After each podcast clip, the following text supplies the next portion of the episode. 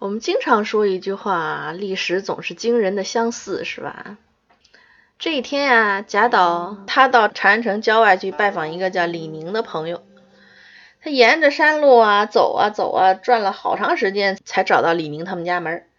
这时候已经是半夜了，夜深人静啊。一敲门，李宁没在家。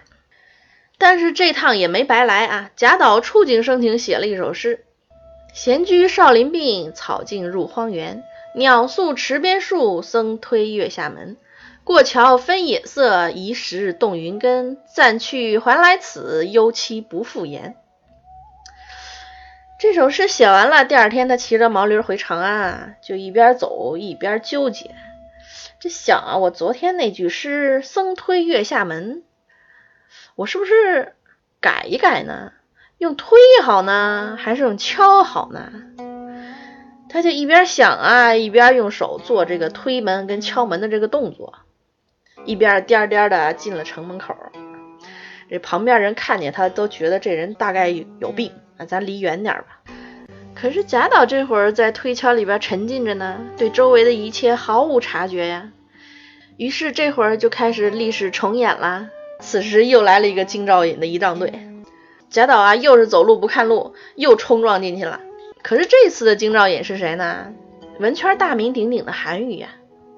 这回贾岛被抓住了，衙役去报告说啊，前面有个碰瓷儿的和尚。贾岛开始啊，我不是碰瓷儿，我是作诗。韩愈听见了，挺有兴致的，就问他说，你做的什么诗啊？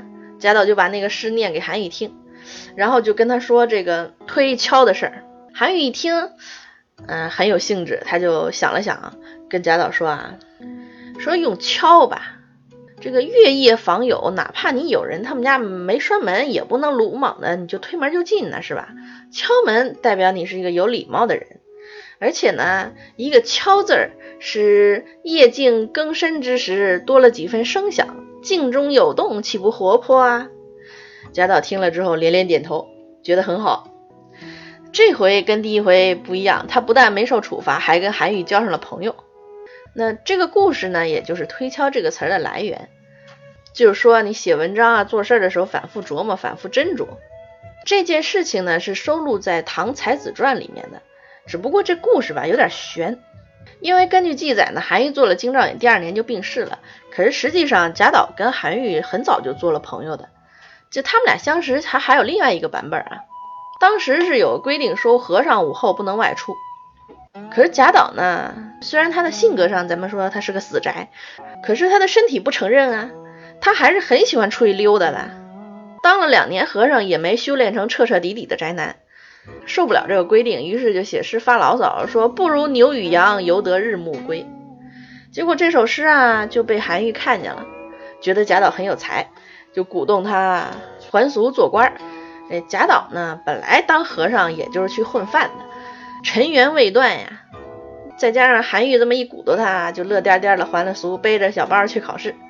可是还是没考上，一次一次的考，一次一次的落榜啊。贾岛很无奈呀，写了一首诗：10年磨一剑啊，双刃未曾试。今日把事君，谁有不平事？就感慨自己啊，这个无人赏识啊，磨了一把好剑，但是用不上啊。可是呢，他又不想放弃，就一次一次的考，就跟考场钉子户似的。最后他的这个朋友韩愈、孟郊都病死了，他也没考上，一直到了暮年，白发苍苍才考了个一官半职。不过呢，咱说了，贾岛是个诗奴，为了诗啊，他这个人是什么都能干得出来。